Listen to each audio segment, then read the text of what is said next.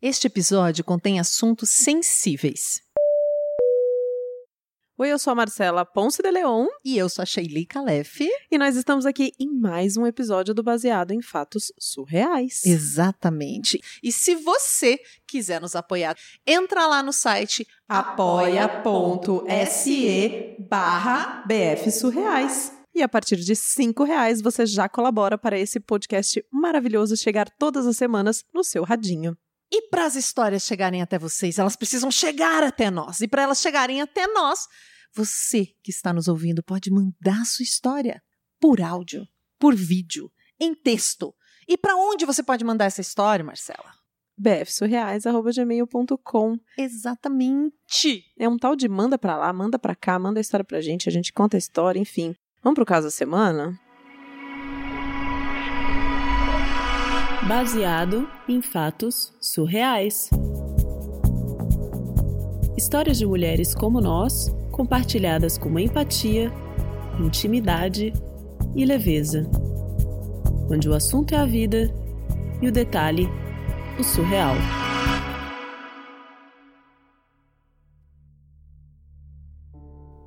Eu tinha 13 anos quando essa história aconteceu. Meu irmão, na época, ele era dono de uma empresa. E quando eu saía da escola, eu costumava ir para essa empresa e passar a tarde lá com a minha cunhada.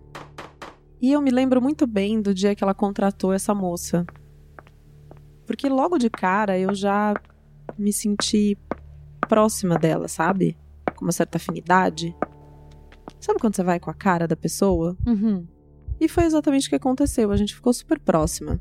E ela era mais jovem, assim, da sua idade? Não. Mais de 18, né? Tava sendo contratada? Sim, sim. Ela era uns 10 anos mais velha do que eu. Acho que ela devia ter uns 23, 24 anos. Uhum. E eu a considerava uma amiga, tanto é que, perto de um final de semana, eu cheguei a comentar com ela que eu tava afim de uma coleguinha minha de escola e chamei essa colega pra sair no final de semana. Ah, então você era gay, você sabia?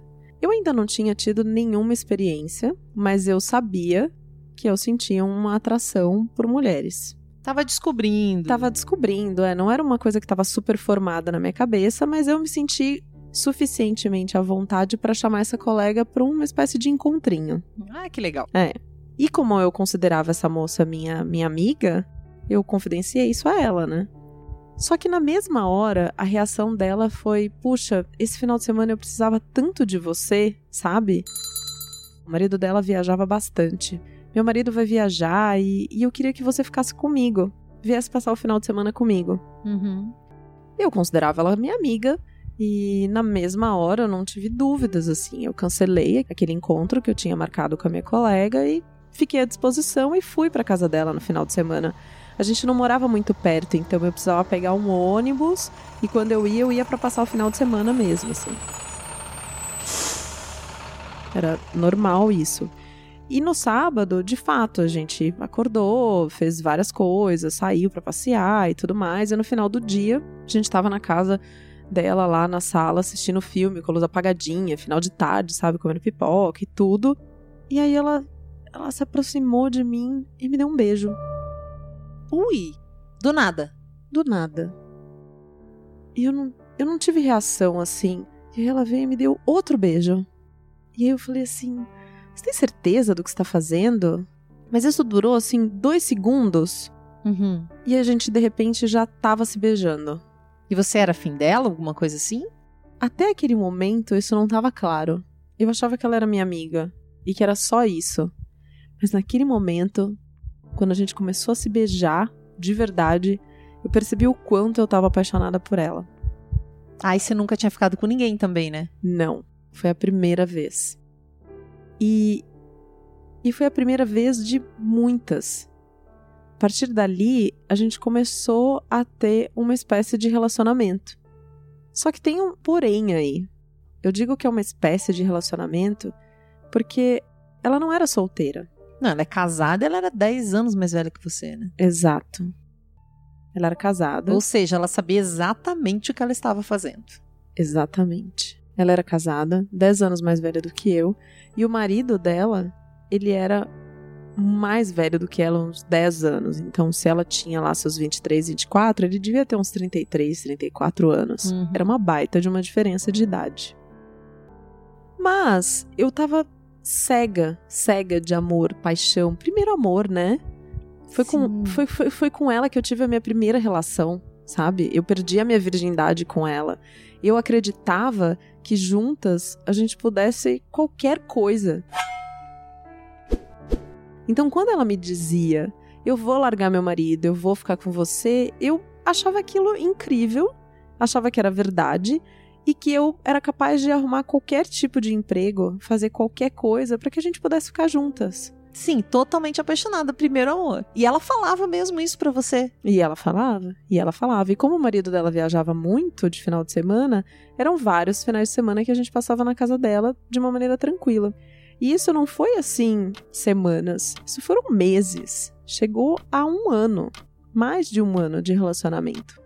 E eu, tão ludibriada com essa história toda, hoje eu consigo enxergar que eu estava, eu fui deixando isso acontecer. E eu tinha uma relação meio complicada com a minha mãe, assim. Ah, eu já ia perguntar, mas a sua mãe, seus pais não perceberam? Não, eu, eu nunca conversei sobre isso abertamente com eles, e principalmente com a minha mãe. A minha mãe ficava sondando, sabe? Tentando entender o que estava acontecendo, se tinha alguma coisa por trás. Ela desconfiava. Ela chegou para mim um dia e falou assim: A única certeza que você pode ter na sua vida é de que ela nunca vai largar esse cara para ficar com você. Uh. Então, nossa, ela. Por um lado, foi bom porque ela não questionou sua sexualidade. Ela só, tipo, tava preocupada realmente. Então ela sacou Exato, com o tipo e vendo de... provavelmente você tava apaixonado. Porque é isso que eu imaginei. Porque quando a gente se apaixona, especialmente quando a gente é super jovem, primeiro amor, a gente fica em outro estado, né? De. Fica cego, né? Não tem. Você não tem. Você não e tem a mãe não perceber ia ser muito capacidade. estranho mesmo. A gente até pode Exato. tentar esconder, mas é difícil, né? É, ela sabe, né? Minha mãe, ela me conhece, ela me carregou na barriga, ela me acompanhou, ela percebeu. Era meu primeiro amor, assim. Quando a gente tá no primeiro amor, a gente muda várias coisas na nossa vida, né? No nosso comportamento e tudo mais. Passado, enfim, todo esse tempo de relacionamento e eu achava que as coisas estavam ótimas e tudo bem, a gente conversava, eu continuava indo na empresa do meu irmão e tudo mais. Um belo dia, ela simplesmente me manda uma mensagem muito esquisita, assim, dizendo que a vida dela tinha acabado e que era pra eu nunca mais procurá-la. Uau! A minha reação, na mesma hora, foi tentar ligar pra ela. E eu liguei uma, duas, três, algumas vezes, ela não me atendia, não queria falar comigo, até que ela me atendeu. E meio chorosa, assim, do outro lado, sabe? Eu, eu não tinha certeza se ela tava de fato chorando, mas enfim, ela me pareceu nervosa e meio com a voz meio embargada, assim, dizendo que ele descobriu tudo, ele descobriu tudo, ele sabe sobre a gente. Ai, ai, ai, agora. Foi exatamente o que eu pensei, né? E eu disse pra ela: não, eu vou resolver isso. Eu vou resolver. Eu falo com ele. Jura? Você falou isso? Eu falei. Esse era o meu nível de amor naquela situação. Eu disse que eu ia resolver a questão pra ela. E aí eu liguei pra ele. Jura? Ju- Gente, tô chocada. E ela falou, beleza, resolve ou você que, que, que Não, é, eu não dei tempo dela dizer mais nada, sabe? Eu falei, Uhum. não, eu vou resolver isso. Eu desliguei o telefone. Foi, foi questão de segundos, assim, Uhum. sabe? Desliguei o telefone e comecei a ligar pra ele pra resolver. Eu não sabia muito bem como que eu ia encadear a conversa com ele, mas eu tinha certeza que o que eu queria fazer era inocentar ela, sabe? Tirar a responsabilidade dela. Então, o meu plano era ligar pra ele, foi o que eu fiz, ligar pra ele e dizer ela não tem nada a ver com isso, a culpa foi minha, fui eu que seduzi, eu que, que gosto dela. Tô- exatamente o oposto, mas. Exatamente o oposto do que aconteceu. Ele, muito frio do outro lado, sabe? Muito, assim, racional. Ele apenas me disse assim: olha, eu já desconfiava disso há algum tempo. E eu instalei câmeras na minha casa. E eu tenho tudo filmado. Senhor, como assim? Como assim? Ele tinha registros dos meus momentos juntos com ela. Ah, A gente transando, se beijando, ficando juntas. Ca- E ele falou isso assim, pá. Assim, assim, Sim, foi assim que ele descobriu. como se ele estivesse relatando os números da bolsa do dia, sabe? Ele falou pra mim assim: "Você quer ficar com ela?" E eu respondi que sim, eu quero, eu quero ficar com ela. Eu, eu a amava, né? E na minha ingenuidade na hora, eu simplesmente disse que queria. E ele falou: "Bom, se, se você quer ficar com ela, então você vai ter que ficar comigo também." Não, não sei nem o que falar. Ele falou isso. Então ele filmou pra ameaçar vocês. Era uma ameaça, né? O que, que você fez? Eu queria muito ficar com ela. Eu não queria ficar com ele. De maneira alguma, imagina. Não gostava de homem e não gosto de homem até hoje. Tá muito claro pra mim a minha escolha. Mas eu gostava muito dela. Eu a amava de verdade. E eu falei: tudo bem. Eu aceitei. E a partir daí tivemos alguns encontros aonde rolava um beijo, um carinho, alguma coisa assim. Mas nada muito é, mais aprofundado. Eu não, não tinha tido relação sexual com ele. Porque, como eu disse, eu era virgem antes de namorar com essa moça. Sim. Uhum. E, e eu não era afim, eu não era interessada. Só que teve um dia que a gente estava na casa deles, num final de semana desses aí que a gente passava, que passávamos juntos, fazendo, enfim, namorando. é, onde ele falou que queria ter relação comigo. E eu eu não queria, sabe? Eu disse pra ela que eu não queria. Você falou pra ela, mas você não falava com ele. Eu falei pra ele, eu falei, eu não quero. Ele falou, não, mas vai ser tranquilo, eu coloco devagar, não vai ser bom, não vai ser ruim. Falei pra ele, eu não quero. Mas mesmo assim, mesmo assim ele ele fez, sabe? Ele transou comigo, com ela do meu lado, olhando, e eu dizendo pra ela que eu não queria. Falando várias vezes, eu não quero, eu não quero. E ele. E ele foi. Ele continuou, sabe? E isso não. Não aconteceu uma vez só. Isso aconteceu algumas vezes. Enquanto essa situação ia, ia acontecendo, eu, eu não entendia, sabe? Por que que. Por que, que ela tava fazendo isso comigo se ela dizia que me amava? Eu acreditava, né? Que ela me amava de verdade, que aquilo era, era verdade, né? Ela, ela, ela tinha dito para mim que queria ficar comigo e que não podia largar ele porque também eu amava e que queria ficar com nós dois. E eu achava que, que isso era possível porque eu amava muito ela, muito. E eu fui deixando essa situação acontecer, sabe? Por algum tempo. Só que os dias foram passando e, e, e os, as semanas, os, os, meses, e eu fui percebendo que, que não tinha como, que, que tava errado, sabe? Que eu percebi que ele me estuprou. E que ele tava me estuprando. E que ela. Ela era conivente com tudo isso, assim. Ela tava deixando ele fazer isso comigo. E eu. E eu resolvi colocar um basta. E um dia liguei para ele e disse que não queria mais nada com ele, nem com ela. Ele tentou vir atrás de mim muitas vezes. Ignorei completamente, evitei. E ela ficou com muita raiva de mim. Ela não queria que essa situação acabasse, sabe? Tava muito confortável para ela. Mas eu não podia mais suportar. E, e foi custoso, assim. Eu, eu demorei pelo menos uns três anos da minha vida depois disso para me sentir confortável de ter uma outra pessoa tocando em mim, sabe? Me abraçando, me beijando, me vendo nua. Eu percebi que eu fui violada. E eu nunca, até hoje, tinha contado essa história para ninguém. Eu já resolvi parte das questões, eu hoje tenho uma vida normal, namoro, enfim, isso já faz algum tempo, mas mas eu nunca tinha contado essa história em voz alta, sabe? Eu nunca tinha colocado no mundo que eu fui violentada com 13 anos. Com uma mulher assistindo e ajudando.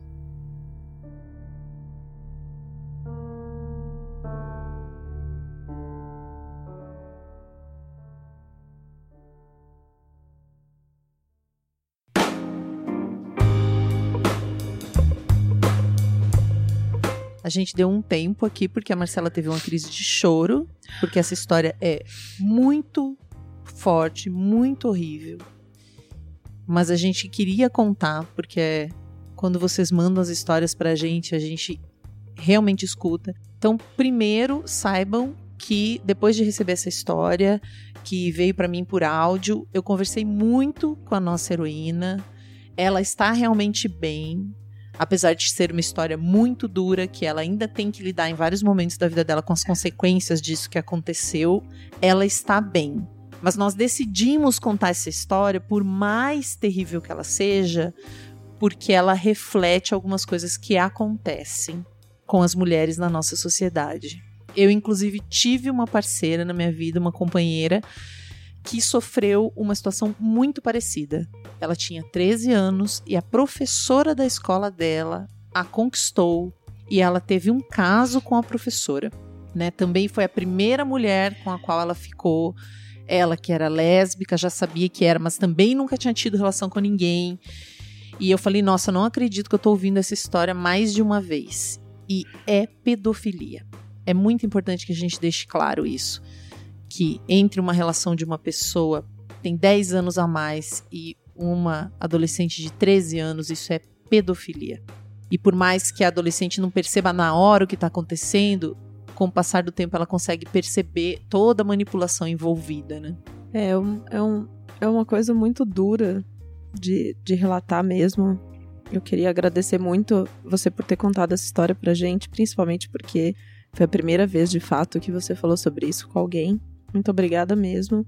Me fez lembrar, eu raramente eu costumo dizer que eu passei por uma situação X ou Y na vida de assédio, de abuso, ou não sei o que. É bastante difícil, assim, mas me fez eu lembrar muito de que quando eu tinha meus 13 anos também, eu ia muito num, em matinê de, de domingo, assim, sabe? Uhum, Dançar uhum. Com, os, com os amiguinhos. Matinê mesmo, assim, 5 horas da tarde. Sabe que é isso, que hoje tem pouco, é um bailinho, mas é um baile cedo de domingo, é, né? É, discoteca, né? Só que, só que cedo. E a gente tinha uma turma de amigos e, e eu tinha 13 e eu saí com, com um cara que, que já era maior de idade, assim. E eu não, eu não parecia que tinha 13 anos na época, né? As meninas são, são bem desenvolvidas, né? E saí de dar beijinho na boca, assim. Eu era virgem, né? Eu fiquei virgem até os, os 17 anos. E, e eu me lembro de uma cena, assim, muito forte. De um dia que a gente tava dando uns beijinhos, assim. E ele veio querer passar a mão em mim. E eu falei, não, não quero. E ele foi forçando. E eu falei, não, não quero. E eventualmente ele parou. E eu consegui sair, enfim. Mas é uma cena, assim, tem poucas cenas da minha vida que eu fecho o olho e tenho tanta clareza, sabe? Uhum. E é uma uhum. cena que eu fecho o olho e tenho muita clareza, assim. E foi uma coisa pequena, bem pequena, assim. Então, eu imagino quantas cenas dessas não passam pela sua cabeça na sua vida, né? Em vários momentos. Você se lembrando dessa história. Eu fiquei pensando muito nisso, assim. E é muito perverso, né? Porque você usar o amor de uma pessoa é algo assim de uma perversidade terrível e os pedófilos fazem muito isso, né? E, muitas e o primeiro vezes, amor, né? E a gente acha que pedófilo é só homem, mas isso também é muito menos comum, mas acontece de mulheres também serem pedófilas. E essas pessoas geralmente vão encantar né? Vão tentar encantar essa vítima, vão fazer de tudo para essa vítima é, colaborar de algum jeito, né? É, e é muito cruel porque não tem experiência, né? A, a, a criança se não apaixona, se, não tem não sabe o que tá fazendo, se tá certo, se tá errado, enfim. A heroína relata muito sobre essas, esse sentimento de superpoder, de que é capaz de fazer qualquer coisa que a gente tem no primeiro amor, né? Enfim, é, muito obrigada.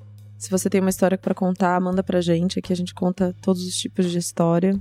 E se você tiver alguma questão parecida com essa, estiver precisando de ajuda, Existem vários grupos de ajuda. Eu coordeno um grupo que é no Facebook. É uma forma de você começar a falar sobre isso. Se você quiser relatar isso para outras pessoas que já viveram, chama-se As Incríveis Mulheres que Vão Morrer Duas Vezes.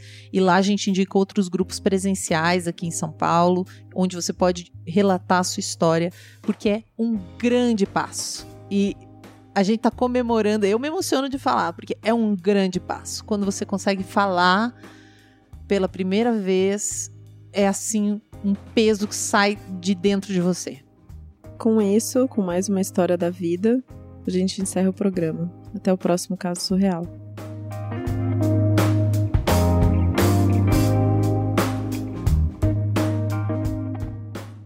Acompanhe Mulheres Podcasters. Este podcast foi editado por Débora Veiga Ruiz.